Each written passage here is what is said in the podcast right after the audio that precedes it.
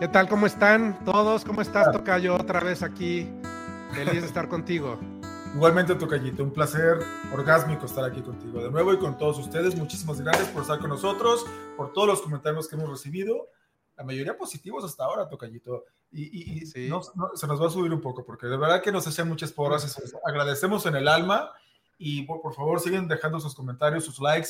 Hagan clic en la campana para que tengan las notificaciones, para que puedan recibir el mensaje cuando tengamos un nuevo video de Alex y Alejandro. Así es. Y el día de hoy vamos a hablar de el asunto de que la vida no es solo color de rosa, de que hay altos y bajos, hay sub y bajas y hay fracasos y cómo superarlos, ¿no? Y cómo los hemos superado nosotros en lo personal. Eh, creo además también que, que, que, a nuestra edad, pues ya también tenemos este, algunas experiencias de, este, de estos de estos fracasos o, altibajos, ¿no? Como le quieras llamar. ¿Cómo ves, me sentí como que ando con un bastón. no, pero es que a ver, a los 15, 18 años y a los 20 años, crees que todo va a ser color de rosa y no has experimentado muchos fracasos, muchas muertes literal o metafóricas, ¿no? De proyectos, de, ideas, de sueños, de relaciones. Estás todavía al inicio de la vida, ¿no? Y, y bueno, pues llega un punto en donde te das cuenta que, que no todo va a ir para arriba. Y por eso a esa edad eres más fearless and careless, porque como no has experimentado todas estas cosas que dices, o sea, yo me pongo a pensar cosas que yo hacía a esa edad, y ahora, o sea, porque hay, ese cliché. ¿Cómo qué? ¿Cómo qué? ¿Cómo qué? ¿A qué, a qué, ¿En qué estabas pensando? Unas borracheras que me aventaba, o sea. ah, no, bueno. Era mucho más temerario, vaya. Era mucho y, más e irresponsable, ¿no? O sea, Totalmente, claro. Pero yo creo que es característica también de la edad. Además de como yo sí, y la verdad, esto no lo digo necesariamente con orgullo, fue un niño tan bien portado que del momento me convertí en lo ¿Ah, opuesto. ¿Hasta cuándo fuiste bien portado? Pues yo también fui muy bien portado. Demasiado. Hasta, cierta edad.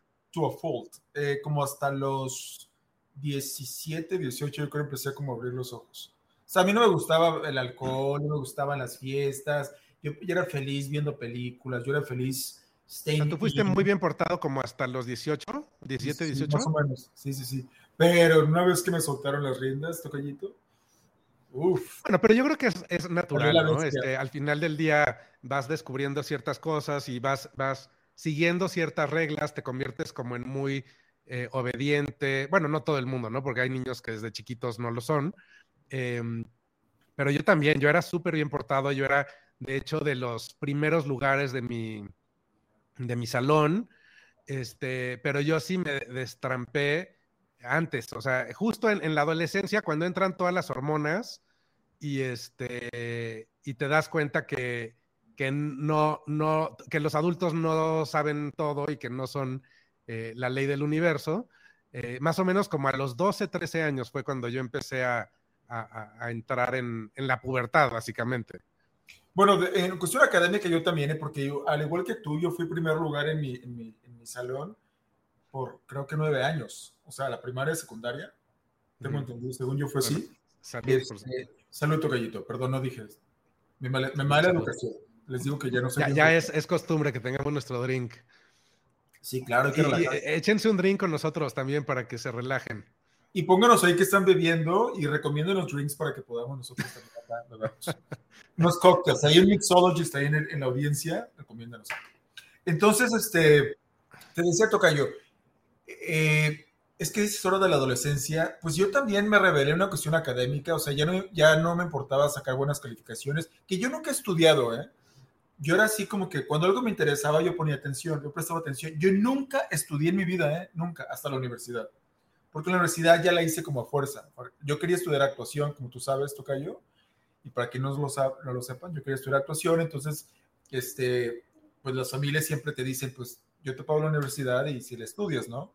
Entonces, como que... Claro, o te quieren convencer de que termines una carrera eh, antes, ¿no? Y que te voy a decir una cosa, eh, bueno, no sé, eh, hoy en día a mis cuarenta y tantos años, eh, no estoy tan en contra, este, tampoco creo que el, título universitario es la panacea, pero definitivamente, por lo menos yo sí voy a, tratar de, no de imponer porque no es mi estilo, pero definitivamente sí sí quiero inspirar a mis hijos a que, a que estudien una carrera. Yo creo que un título universitario es bueno si, si, si vas a buscar trabajo. Pero si tú claro, pero es que nunca sabes, justamente hablando de lo que estamos hablando, nunca sabes. Eh, eh, uno, o sea, creo yo de una de las lecciones grandes en la vida que he tenido es que eh, nada está comprado, nada es para siempre, y en realidad no sabes, no tienes idea lo que te depara el futuro. Y el futuro, la vida al final del día da muchas vueltas. Entonces, sí, porque pues, bueno, que... este, ¿cuántos multimillonarios de la lista de Forbes son ah, high school drop-offs? O sea, un, buen número. Su carrera. creo que tampoco este, tiene carrera tampoco. Por ejemplo, Steve Jobs tiene carrera, creo que no. Richard Branson tampoco. O sea, sí, entonces no es como que una. E, no, no es un requisito para tener éxito. No es un requisito para tener éxito en la vida, no, Pero es una buena herramienta que tener. Perdón, perdón, perdón. Es que cuando hablamos los dos al mismo tiempo no nos oímos. Este, no, digo que es una buena herramienta que tener bajo el brazo. Sí, si quieren trabajar en Morgan Stanley, en Goldman Sachs o en la City de Londres, ahí sí necesitan un, título, incluso una maestría, un doctorado. Ahí sí, por ejemplo. Y de una buena universidad. Tienen que ir a Harvard Business School o a la Yale School of Management. o, tienen que ir a o Cambridge. Uh, un Ivy League. Un Ivy League. Exacto. yo, pero, a ver, entonces, o sea, hablando del tema, que ¿cuándo es que tú experimentas tu primer... Em, pues madrazo en la vida, por así decirlo. Lo quise decir más bonito, pero... Bueno, tal vez, ok, no sé si vaya por ahí, Tocayito, tu pregunta, pero mi primer madrazo fue cuando yo perdí a mi mejor amigo, yo tenía 22, ah, 23 años. Muy joven. Sí, sí, sí, y obviamente, y en una situación muy trágica, él murió ahogado, y, y, fue una, yo lo había visto 20 minutos antes de que él muriera, entonces... Eh, y era tu mejor amigo, ¿no? Sí, no era mi hermano. De hecho, y, hablábamos en, un, episodio anterior de que yo te decía que para mí el tiempo de amistad no significaba, no significaba mucho. Y yo a él lo conocí un año y medio nada más. Yo recuerdo que en su funeral su abuelita me dijo, ustedes fueron tan amigos, su amistad fue tan intensa porque no iba a durar. O sea, parecía que lo conocía de toda una vida. Era una amistad muy, muy intensa, muy intensa y, este, y trabajábamos juntos. Además, teníamos un círculo social, compartíamos el mismo círculo social. Entonces, estábamos juntos todo el tiempo, básicamente. Entonces, de repente... ¿Cómo, cómo, sobreviviste o cómo superaste mejor este, este momento? Fue muy difícil, pero en ese momento fue una muerte porque he tenido varias muertes. De hecho, este fin de semana tuve una, una muerte de un amigo que fue... Es, todavía estoy medio en shock un poco, que apenas me enteré ayer en la, en la noche. Este... Eh, esa muerte fue llevadera, entre comillas, porque, como repito, compartíamos el mismo círculo social, entonces éramos un grupo de gente compartiendo un duelo. ¿Y eso cómo ayuda? Porque esas últimas muertes que yo tuve, porque creo que la edad que tengo, he tenido muchas muertes de gente muy cercana. O sea, no es así como que murió. Sí, no, es la primera en la vida. No, y que murió la tía lejana, o, o sea, no, no, no. Sí, gente que es muy cercana a tu, a tu vida y a tu corazón. Bueno, yo le he dicho, y no, no, y no por, por, por, victimizarme, pero yo siempre digo que soy Oliver Twist, porque estoy solo en el mundo completamente, porque he perdido a esa gente importante. Bueno, total, ¿qué te decía Tocayo? La muerte de él, además de obviamente la pérdida, que para mí fue muy traumática, literal, es el hecho de que ya como adulto me enfrenté a la muerte por vez primera, porque yo de niño me acuerdo que me iban a la funeraria, que me había muerto que mi, mi, abuelo y lo que sea, pero no lo alcanzas a... No lo captaste. No lo captas, exacto. Pero ya de adulto, ya empiezas a pensar, o sea, si él murió, yo puedo morir también. Como que ya te das cuenta que la muerte es algo tangible. Porque cuando eres niño... Sí, como cuando eres niño no se te ha muerto nadie realmente cercano, pues la ves así como algo muy lejano cuando eres un viejito. Y la viejez obviamente ni siquiera eso está a consideración cuando eres un niño o un adolescente. Pero ya que te pasa algo así, haces conciencia o sea, puedo morir yo también en cualquier momento. Entonces, y yo como soy muy de pensar y pensar, imagínate la cantidad de días que me pasaban. Yo recuerdo, porque, porque yo siempre andábamos en mi coche, recuerdo, porque te repito, trabajábamos juntos además, entonces él, él estaba siempre en el asiento del copiloto. Él murió en un accidente, ¿no? ¿O, cómo, murió ahogado. murió? Murió ahogado. Murió Casa de playa, así es. Entonces yo recuerdo que yo iba en el coche, por ejemplo, y, y, llegaba un semáforo, estaba la luz roja, y veía, o sea, que ¿Cómo es posible que esté una persona aquí contigo y después ya no está y nunca la vas a volver a Yo me sí, Eso es incomprensible. Es, incomprensible. Sí, sí, sí. No hay una manera de razonarlo, ¿no? Y yo golpeaba así el volante de, la, de, la, frustración, de la desesperación, ¿no? Y me pregunté, ¿qué pasó? ¿Dónde está? O sea, porque, bueno, yo crecí, yo nací y crecí católico, entonces yo decía, bueno, está en el cielo, o sea, ¿dónde está? O sea, ¿qué, es, ¿qué, es, ese proceso? ¿Qué se siente? O sea, ¿dónde está él? O sea, eh, una cosa muy, muy, muy fuerte. Sí, definitivamente la muerte de un ser querido es algo que te confronta y, digo, yo, yo lo viví a los 10 años cuando murió mi abuelita, mi abuelita materna, que, eh, bueno, yo la adoraba y además vivía con nosotros. Entonces eh, tenía una relación muy, muy, muy cercana a ella, tanto que eh, digo, además yo era su nieto favorito, ¿no? Este, se quejaban, ¿no? Las otras familias. Digo, yo tengo una familia extendida muy grande porque mi mamá es la más, la más chica de 11 y mi papá es el más grande de 9. Entonces son familias muy, muy, muy grandes. Y este, mi abuelita, de a la que me estoy refiriendo, le decía Alex a, a sus otros nietos, ¿no? Se confundía de repente. Entonces yo era como la luz de sus ojos y para mí fue muy, muy fuerte, muy duro enfrentarme a, su muerte y, a justo lo que dices, ¿no? De dónde está, no la voy a volver a ver y, es incomprensible y a los 10 años, bueno, pues es, es, todavía más. Y de adulto, pues también, ¿no? Porque al final del día la muerte sigue siendo algo, un misterio y algo con lo que, con lo que lidiamos todos los días y al mismo tiempo es como una dicotomía muy interesante, ¿no? Es, está presente todo el tiempo, pero eh, vivimos nuestra vida como si no lo estuviera presente en muchos sentidos. Entonces, bueno, y a ti, a ti te, tocó esta experiencia que es muy fuerte. ¿Y cómo, cómo lo superaste? ¿Cómo saliste de eso? Bueno, hablé, hablé con una cantidad de gente que no tiene idea toca yo. Hablé con gente que había visto gente morir para ver si sentían algo. O sea, yo quería saber, o sea, qué pasa.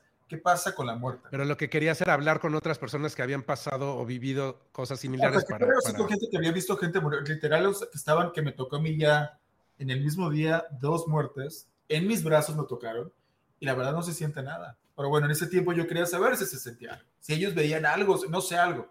Y entonces eh, hablé con esa gente, hablé con sacerdotes, repito, porque yo era muy católico todavía en ese tiempo, eh, que de verdad no encontré ninguna respuesta lo cual no estoy, no estoy queriendo, este, no lo estoy como eh, echando la iglesia católica, no, de ninguna manera, simplemente tal vez fui con los sacerdotes equivocados.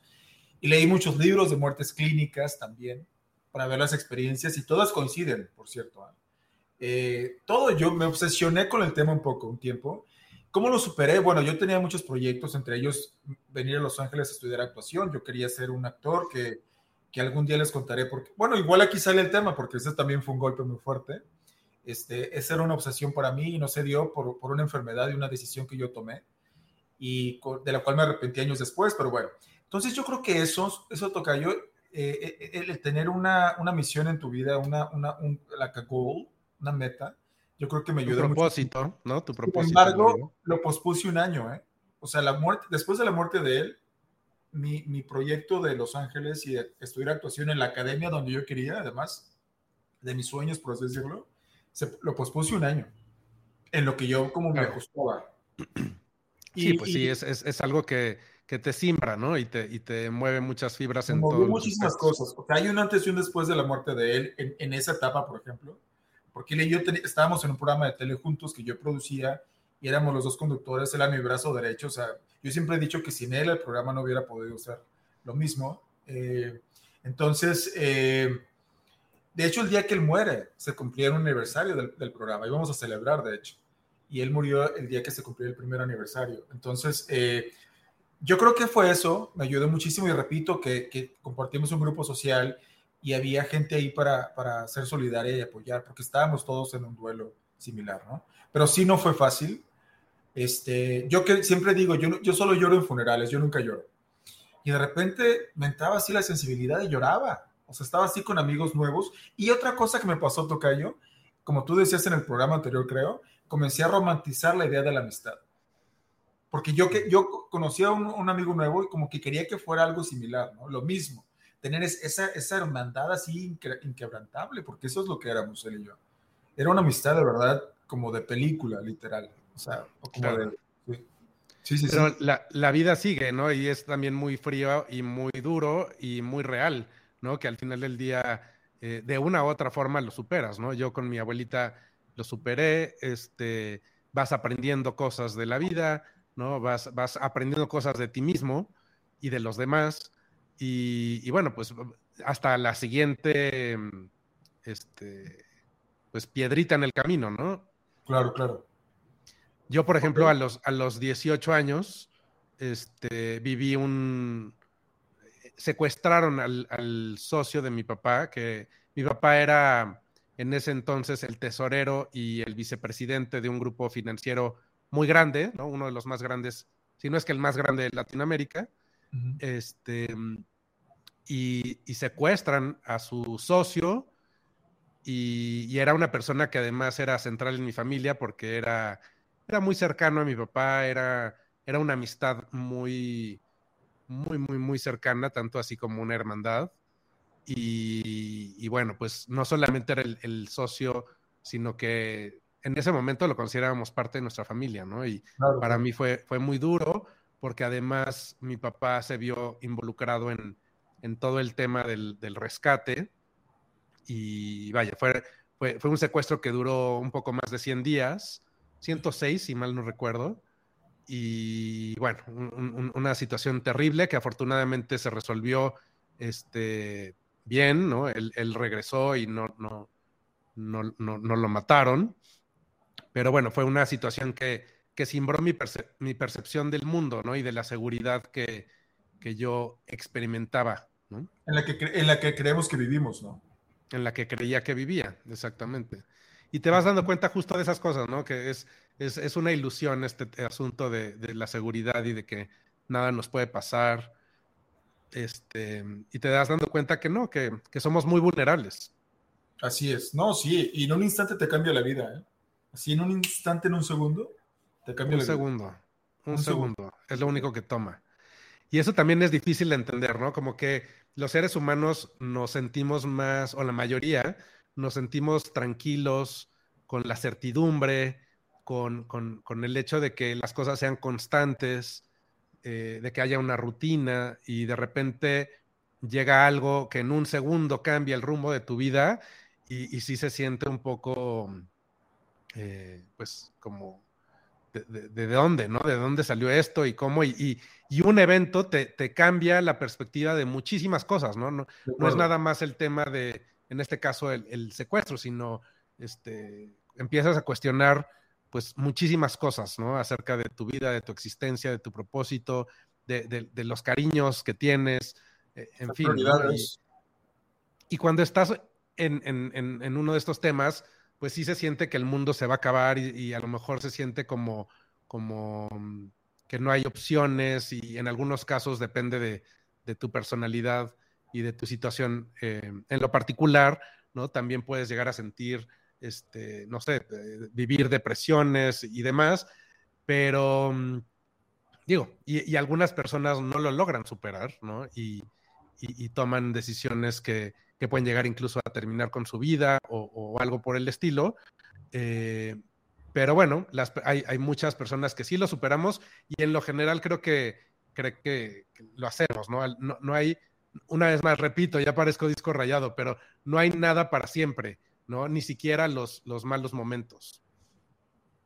Sí, pero yo creo que sí dejan una huella, ¿no? Totalmente. Por supuesto, por supuesto que dejan una huella y, te, te, dan muchas lecciones, ¿no? Algunas esperadas, otras no, pero definitivamente no, no pasan desapercibidos, ¿no? Y, bueno, pues hasta lo que sigue, porque este, es, es, la vida es eso, creo, la vida es, al final del día, no hay nada escrito, no hay nada garantizado y, es una constante, lo único constante es el cambio, ¿no? Y esos cambios no siempre van a ser positivos. Favorables, claro. Yo te acuerdo que mencionaste lo de tu abuelita materna. Mi abuelita materna murió cuatro años después de, después de mi amigo, de cáncer. Y mi abuelita materna fue mi mayor, yo no he tenido mayor cómplice en la vida que ella. Irónicamente, su muerte fue la que mejor procesé. Yo creo que fueron varias situaciones. ¿Qué edad tenías? ¿Qué edad tenías cuando murió? Creo que tenía como 25. Ah, o sea, fue después, después de... Sí, como cuatro años después. Eh, creo que fueron varias circunstancias. Una, que yo vivía un muy buen momento. Es muy importante eso. hay un dicho muy, muy común que dice un saco saca otro clavo. ¿Cómo es? Un clavo saca un clavo, Un clavo saca otro clavo. Sí, creo que es, creo que es cierto. Es decir, por ejemplo, para, para superar una etapa tienes que tener otra etapa nueva, pero bien definida. Una etapa no, no significa mudarte a otra ciudad, sino que tu vida sea otra. Entonces, esa vida te va a, a, tener, a hacer que tu mente esté en otro lado, y yo creo que eso ayuda mucho. Entonces, cuando ella muere, yo, estoy, yo estaba en un muy, muy buen momento. Entonces, creo que eso ayudó, esa es una. Otra, que yo creo que también hubo un grado de negación, y, y ¿sabes qué actitud tomé, Tocayo? Tomé la actitud de, pues, después de esas dos muertes, dije, ah, pues, puedo morir cualquier, cualquier día. Me volví un hedonista completo, absoluto.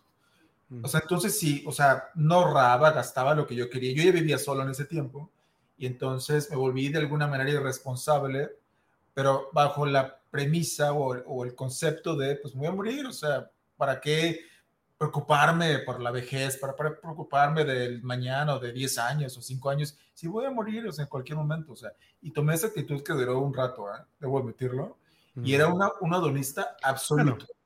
digo, es, es, la manera en la que tú eh, pudiste lidiar con la situación, ¿no? Así es, así es. Cada quien tiene, hay, o sea, cada uno de nosotros tenemos diferentes maneras de, de lidiar. Claro. Así es. Sí, y eso fue lo que me dio después de la muerte de ella, justamente. Sí, sí, sí. Este, y bueno, otro descalabro que tuve fue cuando, por ejemplo, ah, te comentaba que yo tenía, quienes me conocen de ese tiempo saben que para mí no era un sueño ni una meta, era una obsesión ser actor de cine en Hollywood. Un Hollywood que ya no existe, o, por lo menos no sé si voy a regresar, pero de momento no existe.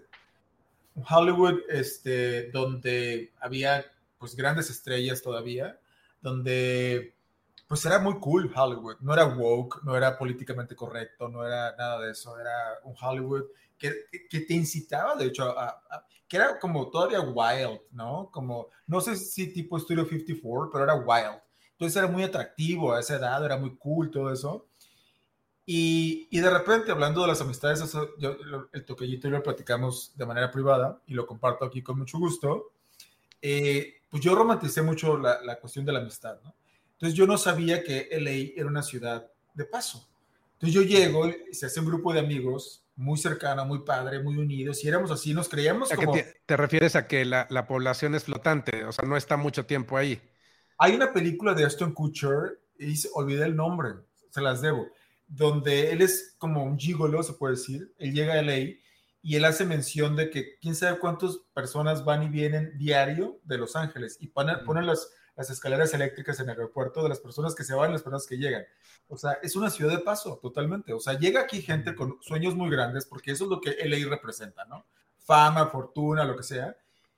Pero la gente se desespera y además es un hecho que la inmensa mayoría de esa gente no lo va a lograr. Entonces, pues se desespera. La mayoría de ellos acaban de meseros, ¿no? Tú vas a Los Ángeles y todos los meseros y las meseras son este, guapísimos y guapísimas porque son modelos y actores todos. Por eso es muy común en ligarte a los meseros, porque, o a las meseras, ¿sí? porque, pues sí, sí, sí, son gente muy guapa, efectivamente. Entonces, bueno, eh, sucede que yo hago este grupo y se empiezan a ir. Porque además, y lo digo abiertamente, no tenían la vocación que yo tenía. O sea, era gente como que quería experimentar y era, qué, qué, cool irnos a Hollywood y todo esto, ¿no? Y conocer estrellas. Y nos fue muy bien, de hecho, incluso en todos los aspectos. O sea, íbamos a recuerdo un antro en ese tiempo súper privado, exclusivo, y de repente éramos unos mensos, este, ingenuos, de repente estar haciendo fiestas de, lado de Madonna y Cindy Crawford, Leo DiCaprio, Toby Maguire, o sea, era, era, intoxicante un poco. Entonces, eh, ese antro ya no existe, por cierto. Eh, no creo que haya antros así, porque los, los smartphones arruinaron la, la, vida social de LA. Un artículo de Vanity Fair, les, igual les ponemos el link aquí para que vean que los smartphones arruinaron la vida nocturna de LA. Entonces, bueno, eh, pues era todo muy excitante, todo era nuevo. Por primera vez estaba yo viviendo solo, solo. Y yo recuerdo perfectamente un amigo mío que, era mi mejor amigo de ese tiempo, uno de mis mejores amigos de Dinamarca. Me acuerdo que íbamos llegando de súper, que fuimos roommates por un tiempo. Yo vivía solo primero, después fuimos roommates. Este, y me acuerdo que salté así como un canguro este, en la banqueta y dije, ¿sabes qué? Estoy muy contento de estar aquí, no nada más porque estoy haciendo lo que yo soñé toda mi vida, porque además yo tenía una escuela a la que yo quería entrar, porque Marlon Brando en su autobiografía que escribió junto a, Robert Lindsay, él hablaba mucho de Stella Adler y hay una foto así enorme de Stella Adler. Y después me di cuenta que los Oscars mucha gente como Warren Beatty y demás agradecían a Stella Adler, entonces yo quiero estar en Stella Adler. Y entonces este, recuerdo que cuando llegué a la entrevista en el lobby están todos los cuadros autografiados de las estrellas que han estado ahí, que estuvieron estudiando con ella, ¿no? Desde Benicio del Toro, Mark Ruffalo, Kim Basinger, Marlon Brando, o sea, you name it.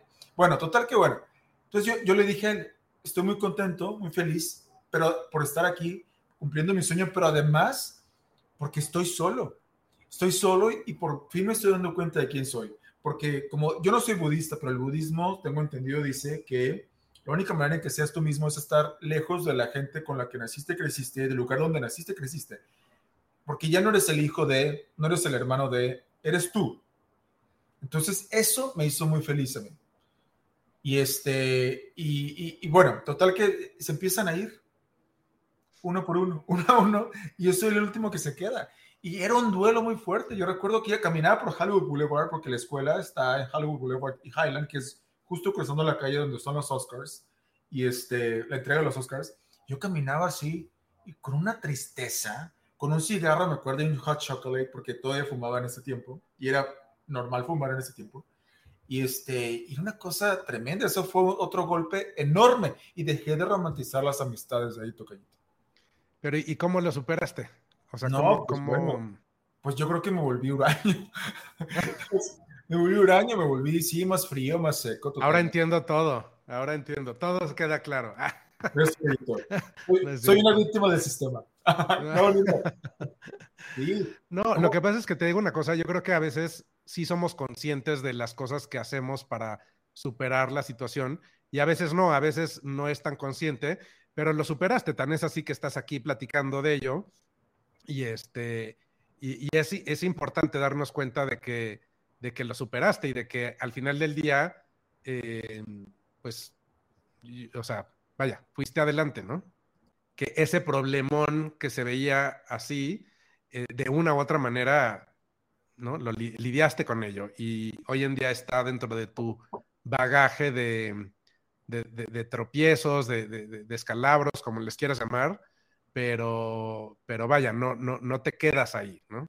No, y de, hecho tengo excelentes recuerdos de esa etapa. Sin embargo, ya no tengo la nostalgia que tenía antes, porque sí hubo un tiempo que tenía una nostalgia muy grande, porque yo era eso, muy nostálgico y añorando cosas del pasado siempre, cosas así. Ya no, creo que en los últimos años realmente he experimentado cambios como nunca los experimenté en mi vida. Entonces, eh, eh, pero sí, fue una etapa muy bonita y, estoy en contacto con varios de ellos aún de esa etapa, gente que conocí, que quiero mucho todavía.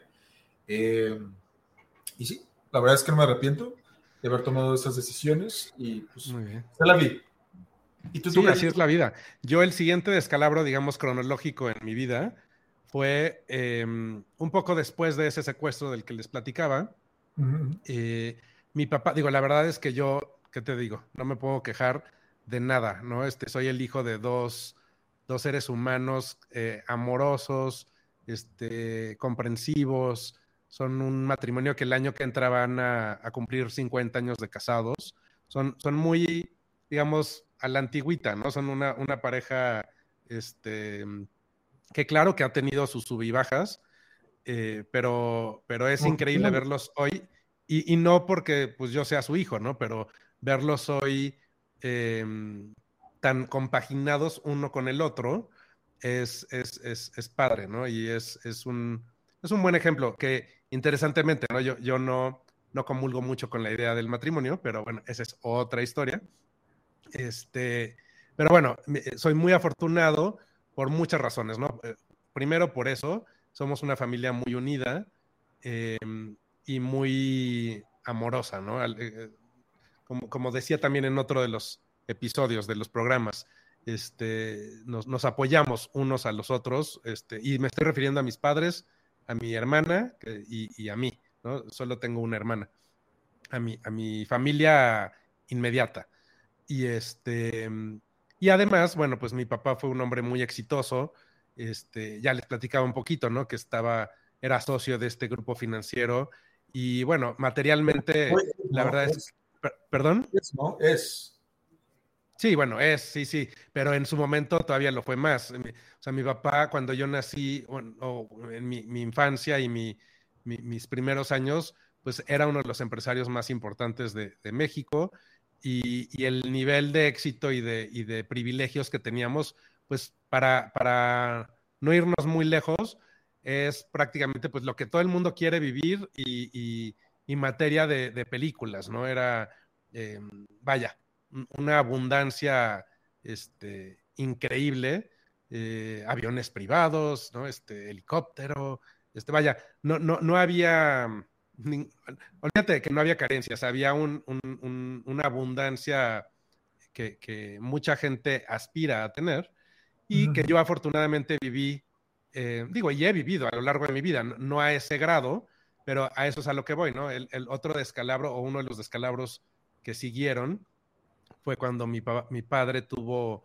eh, problemas con, sus negocios, problemas con sus socios y, se separa de este grupo en términos no muy favorables y pues de la noche a la mañana de, tener todos los privilegios habidos y por haber que te puedas llegar a imaginar, ¿no? Este, teníamos este, nuestro barco, teníamos, vaya, todos los lujos y todas las comodidades que, el mundo actual y moderno te permite y que, supuestamente debes de tener, existían, ¿no? Y las teníamos. Y, eh, de la noche a la mañana, em, eso se vio amenazado, ¿no? Y, en, algún momento eh, llegamos, o llegó mi papá incluso a creer que, que podía llegar a perder absolutamente todo lo que tenía, que, que, bueno, era inaudito, porque la verdad es que lo que tenía en ese momento era, era muchísimo. Este, y bueno, afortunadamente no pasó, o sea, no, no perdió todo lo que tenía y, y para efectos prácticos, mi familia y, y, mi situación siempre ha sido privilegiada, ¿no? Y si le hacemos caso a ese, a ese famoso 1%, pues siempre hemos pertenecido a ese 1% eh, que tiene eh, muchos privilegios y no me quejo, ¿eh? Y la verdad es que eh, mientras te lo voy platicando, hay, un aspecto de mí que también como que dice, híjole, o sea, cómo, una, cómo mi enfoque era tan materialista en ese momento y dos, cómo vives muchas de las, de las, pues de los, de los fracasos o de los, de las carencias que son en muchos casos también hipotéticos, porque si bien es cierto, eh, dejaron de haber aviones privados y dejaron de haber helicópteros y dejaron de haber barcos y dejaron de haber como todos estos juguetes que, nos que, no, que, están relacionados a, este éxito. Eh, bueno, nunca, nunca jamás este, he experimentado carencias, ¿no? Entonces, a lo mejor fue un tanto, y yo tenía 19 años, ¿no? Estaba todavía muy chavito, eh, mi valor personal lo tenía muy ligado a, este éxito material y a, todo eso. Eh, y, lo digo así, ¿no? Este, no, me, no me avergüenzo, creo que hay que hablarlo abiertamente y que, que es una de las maneras en las que también lo podemos superar. Ha sido la, la fue la primera y probablemente la única vez que en realidad yo consideré quitarme la vida como de una manera más en serio y bueno, digo, evidentemente no lo hice, aquí estoy, pero para mí era tan, tan problemático y, vi que, o sea, para mí el mundo se estaba acabando que, que incluso llegué a, considerar eso, ¿no? Hoy en día lo veo con mucha ternura, ¿no? Era un niño eh, muy, eh, pues en realidad no me conocía, todavía no estaba, yo no tenía una autoestima, este, no tenía una una, sensación de mí mismo separado de, esas cosas materiales y demás, y, a lo mejor una, versión, una visión muy, muy pequeñita de lo, que, de lo que era yo y la vida y demás, pero mm, bueno, pues al final del día fue un, fue un fracaso, no un fracaso, un descalabro, un, momento muy duro para mí como, como, como chavito de 19 años.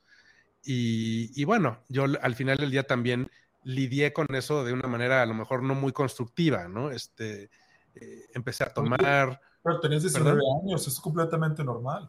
Sí, tenía 19 años, yo estaba todavía muy perdido y muy, eh, pues al, inicio, ¿no? De, de, mi vida. Y bueno, y he vivido eh, situaciones digamos que tienen que ver con, fracasos económicos a lo largo de toda mi vida de empresario, eh, que también me han enseñado muchas cosas, ¿no? Este, digo, hoy en día mis motivaciones para hacer cosas y, proyectos, pues no son las mismas que hace 20 años, pero definitivamente, y yo sé que es muy fácil a lo mejor para mí decirlo, ¿no? Y, y alguna persona que esté escuchando dice, bueno, pero si tú tenías todo, es muy fácil decir lo que voy a decir, pero pues alguien como yo que sí ha vivido el tener todo, la verdad es que sí te das cuenta que la felicidad no es o no viene de, las cosas materiales.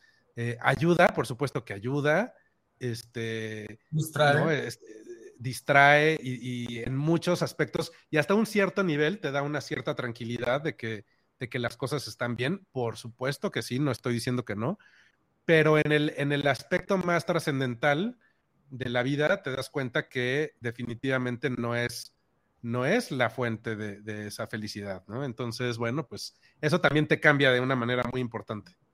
Pero te, te, brinda a ti, por ejemplo, la seguridad económica, ¿te brinda una seguridad también? ¿O no?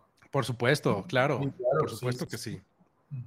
Y, y, esa es otra cosa que, que, que, que, le comento a algunas amistades, ¿no? Este, y, nunca es suficiente. O sea, y, cuando digo nunca es suficiente, estás hablando de cientos de millones de dólares o lo que tú, o sea, la cifra que tú me digas.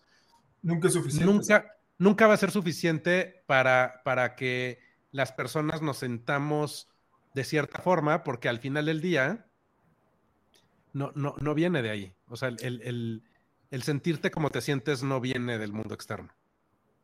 No, de acuerdo. Que es que todo el tiempo llegar a esa conclusión. ¿eh? No sí, es claro. En algunos casos toda una vida, ¿no? Y, en algunos casos nunca, nunca llega. Exactamente. Y, yo tampoco estoy convencido de que ya lo tenga completamente este, claro, ¿eh? Evidentemente, eh, a ver, eh, estoy esperando que salga el, siguiente iPhone, ya sabes, pero, pero, pero mi vida no es, sí, sí, pero, o sea, no es que no sea materialista y no es que ya me haya convertido en un Gandhi, me explico, pero pero sí te cambia mucho la experiencia de que, de que tu ser, tu autoestima, quién eres, tu valor, no viene de cosas materiales, ¿no? No, se ayuda. La verdad es que me la, perdón, ya me la puedo pasar igual de bien o incluso a veces mejor en un este, Four Seasons que en un hotelito, en una chocita en Palenque de 200 pesos la noche. O sea, no, no, no. eso no, yo también, no, determina no, no determina. ¿no? Yo tengo esa dualidad, Tocayito. O sea, sí no determina exacto. Yo tengo esa dualidad porque puedo efectivamente ir al Four Seasons, al Beverly Hills Hotel, o al Hotel Du Cap, Eden Hawk, o, o sea, you name it, al Waldorf Astoria, lo que sea. Pero yo siempre he dicho, soy feliz en un motel también. Me gusta el olor de los moteles. Bueno, aquí en Estados Unidos. Porque cuando era muy chavo y comenzaba a venir aquí a mis entrevistas, a escuelas de actuación y todo, yo me quedaba en moteles entonces me recuerdan ese aire como de libertad, no sé, de estar solo, así, llegar así con trenzas y cajas de cartón de la provincia a la gran ciudad, o sea, era padrísimo ese, feeling. sí, porque yo soy de provincia, yo, yo, con trenzas aquí, ¿no? Entonces era padrísimo. Oye, te Es padre, digo, la verdad creo que podríamos hablar, o sea, infinitamente acerca de esto y a lo mejor si quieres podemos hacer un, segundo programa. Pero tenemos una dinámica para terminar, ¿no? Vale, Acerca de nuestros... Segunda parte, sí, porque el tiempo apremia, pero sí, hagamos una segunda parte y este, les contaremos más de nuestros ups and downs en nuestras vidas. que, que en, gran medida, digo, no, no, sé tú, a mí me gusta compartirlo, una para que, que, que sea un asunto más personal y para que también, este, pues vaya, todos, todos tenemos problemas, ¿no? Y todos eh, vamos hasta cierto punto en el mismo barco, ¿no? Claro, que vean que no somos de piedra. Bueno, sobre todo yo, porque el tocallito es aquí el, el, el, el bueno y el amable. Yo soy el bitch. Ok, tocallito. La, la que tenemos para hoy, vamos a hablar, porque hemos comentado el tocallito y yo anteriormente, que nosotros creemos firmemente en tener héroes. Y yo mencioné, yo héroes. héroes. Yo mencioné personalmente que me parecía muy, muy patético la gente que dice, mi única competencia soy yo. Estoy de acuerdo, es una, es una mezcla de, yo también compito con la persona que yo era, pero como cerrarte que tú eres lo único, me parece narcisista, me parece egocentrista y, y, como falto de visión. Entonces yo creo que... sí, yo soy, igual, hay que coleccionar héroes. De acuerdo. Y, de hecho, con justo lo que estábamos hablando de, estos eh, altibajos o descalabros y demás, pues siempre volteas a, pedir ayuda o a ver ejemplos de, personas que, pueden a lo mejor ayudarte a que, a que salgas de, la situación en la que estás. ¿no? Entonces, pues sí, por supuesto. Entonces, bueno, vamos a compartir cinco de, o cuatro de nuestros héroes, este, que, aclaramos que son, tienen que ser personas vivas, no, no. escogimos que no fueran eh, personajes de la historia o, personajes que ya hayan muerto. Igual hacemos una dinámica con personas. Y en este caso, si quieres, empiezo yo. Vale. Que es un cliché, pero definitivamente es mi papá y afortunadamente está vivo. Este, y mi papá es uno de mis héroes es, una persona a la que yo admiro y que además le agradezco y le debo todo lo que soy y todo lo que tengo y, bueno, eh, es uno de los grandes ejemplos que tengo en mi vida de, generosidad, de, mm, de, gratitud, de honorabilidad, de, bueno, te podría decir mil cosas. Y, mi papá es mi héroe. Ok. Este, muy bien, tu gallito. He conocido varios así. No a mí, pero he conocido eso. Ok, luego los dividí en, categorías, vamos a decirlo. Entonces, va a haber más de uno en una categoría. Entonces, vamos a empezar con ah, deportes. Todo el mundo que me conoce sabe que estoy obsesionado con la Fórmula 1. Entonces, mis héroes de la Fórmula 1 son Max Verstappen, el actual campeón, que es el equipo Red Bull. Y o sea, tú estás en plural. Eran, bueno, que está bien. Bueno, es que, es que lo puse porque y Charles Leclerc de Escudería Ferrari. ¿Por qué? Pues Max Verstappen me parece un tipo políticamente incorrecto, su agresividad me encanta, la manera en que él desafía, y Daniel Ricardo, que está en el equipo de McLaren, que quienes siguen la Fórmula 1 saben perfectamente quién es Daniel Ricardo, dijo en una entrevista que Max Verstappen no era fácil estar alrededor de, él, pero que cuando estabas alrededor de él sabías que, sabías que era totalmente legítimo. Mi amiga psicóloga, que ya he hablado anteriormente, te estoy haciendo famosa y ni siquiera has venido al programa. Pero bueno, ella me, dijo, me dijo una cosa muy interesante, que las celebridades o la gente famosa o nuestros héroes son un reflejo de dos cosas. Una, lo que, con lo que nos identificamos y otra, con lo que aspiramos tal vez a ser. Y Charles Leclerc me parece un chavo, este, ha tenido pérdidas muy fuertes, tal vez la gente, gente no sepa esto. Murió su padrino Jules Bianchi, un tipo talentosísimo, con muchísimo carisma, una muerte muy trágica, y su padre murió recientemente y era muy cercano a su papá. Entonces yo veo esa, esa, esa competitividad así feroz y a la vez veo una cierta vulnerabilidad en Charles. Entonces, como que hay una identificación ahí, fíjense qué contraste de ambos, ¿no? Pero bueno, ahí englabo mis héroes de deportes. Tocallito. Bueno, yo, eh, esta persona es, es, un autor que se hizo famoso por un libro en específico que, de hecho, es uno de los libros que más recomiendo, este, si no lo han leído, que se llama Sapiens. Sapiens. se llama Sapiens y es Yuval Harari, es el autor, y soy fan de Yuval, es uno de mis héroes. Me encanta cómo piensa, lo realista que es, lo simplista y, me encanta su ideología, ¿no? Este, definitivamente, creo que en uno de los podcasts dije que me encantaría poder ser su amigo y conocerlo. Algún día ojalá y lo pueda llegar a conocer y tener una conversación con él, bueno, me parece que sería fantástico. Sí, bueno, eso es muy importante, Keyito, porque efectivamente con nuestros héroes yo quisiera ser amigo de ellos también y ponerme una borrachera, platicar, o sea, convivir con ellos sería increíble. Ok, mi siguiente es Miria y he elegido a tres personas. Matt Walsh, que ya he hablado muchísimo de él, Ben Shapiro. Y estás haciendo trampa. Era uno, pero bueno, está bien. Bueno, es, que son como tres en uno. Con categorías. Sí, como tres en uno. O sea, ¿sí? Entonces, este, ¿por qué? Bueno, ya obviamente para mí, ya lo he dicho anteriormente, para mí representan en este momento de, la humanidad, la lógica, representan no una ideología de ninguna manera, véanlos, no me hagan caso, eh, simplemente dicen facts, ¿no? De hecho, la famosa frase de Ben Shapiro, ¿no? Facts don't care about your feelings, o sea, no importa si, te gusta algo o no, si te duele algo o no, es what Eso es Oye, me encanta la idea de que, ah, eh, por lo menos diciéndolo sin decirlo, va a quedar un poquito claro de cómo estamos eh, en ideologías, mi tocayo y yo porque Barack Obama es uno de mis héroes.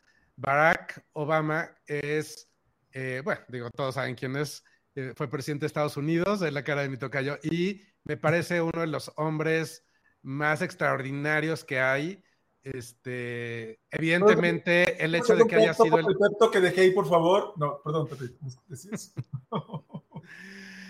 y bueno, eh, extrañamos todos a Barack Obama. We miss you, Barack. Sí, el que dividió a la sociedad. Yo no dije nada. Este, mm. Ok, next, tocallito. Ah, bueno, él, dije, él era tu héroe. Vas tú. No, sí, ah, sí, vas tú. Ah, ok, perdón, solo, ok. Eh, vamos ahora a artes y entretenimiento. Ya lo he dicho anteriormente, eh, para mí Robert Pattinson es el actor más interesante, al menos en Hollywood. ¿Por qué? Por muchas razones. No es políticamente correcto, no se mete en política, es social media. Dejó salió de una franquicia de las peores que han existido yo con la historia del cine. Dejó eso, hizo su fortuna, de millones de, cientos de millones de dólares, y se dedicó a hacer películas totalmente indie de actores, eh, perdón, de directores eh, totalmente independientes independientes, al grado que sus fans de Twilight pensaban que se había retirado. Fíjense qué, qué, qué, cambio dio, ¿no? Y ahora, bueno, regresó a los blockbusters con The Batman, que la verdad eh, ha dividido opiniones, aunque la verdad es que creo que en su mayoría ha sido, las críticas han sido Es un buen Batman. Para mí es el mejor Batman. Eh, tal vez la película fue un poco larga, pero para mm. mí junto, y esto va a ser una controversia lo que voy a decir, junto a Val Kilmer, para mí han sido los mejores Batman. Odié a George Clooney, Christian Bale me parece sobreactuado. Este, Michael Keaton no lo soporto ese Batman, aunque Tim Burton hizo muy buenas películas, pero bueno. O sea, está Robert Pattinson, Marlon, bueno, habíamos, no vamos a hablar de gente fallecida, pero Marlon Brando es el que... tú estás rompiendo las reglas en todo. No, Toreto, ya, ya, perdón. Louis Garrel, un actor francés, búsquenlo, googleenlo, y Gaspar Boulier, que desgraciadamente falleció a principios de este año en un accidente de esquí. Ellos esos son mis héroes de, y lo digo, lo menciona él porque apenas acaba de fallecer, No me regañes. Está bien. Y por último, otro de mis héroes que además tengo la fortuna de, conocerlo y de que en algún momento compartimos este, una amistad, es este empresario increíble del Reino Unido que se llama Richard Branson, que es Virgin. Eh, Virgin, sí, y bueno, me parece Richard fantástico y una de las características más eh, admirables que, creo que tiene Richard, más allá de su éxito empresarial, es su gran humanidad. Cuando tú conoces a Richard y tratas, lo tratas, y creo que cualquier persona que trabaje con él podrá eh, decir que, es cierto lo que voy a decir, es que él trata a todo el mundo como su familia, a todo el mundo como... Él trata lo mismo a la persona que está a cargo de la limpieza que a un presidente de un país y es, es increíble, la verdad. Me, encanta su visión de negocios y, y también además algo que, que, le encanta divertirse, ¿no? Este, todo lo que hace tiene que ser divertido, si no, no tiene razón de ser. Sí, que mucha gente llamaría como excentricidad, ¿no? Este, mm. bueno, estuvo sí, en Friends. Es, sí, es excéntrico, sí es excéntrico.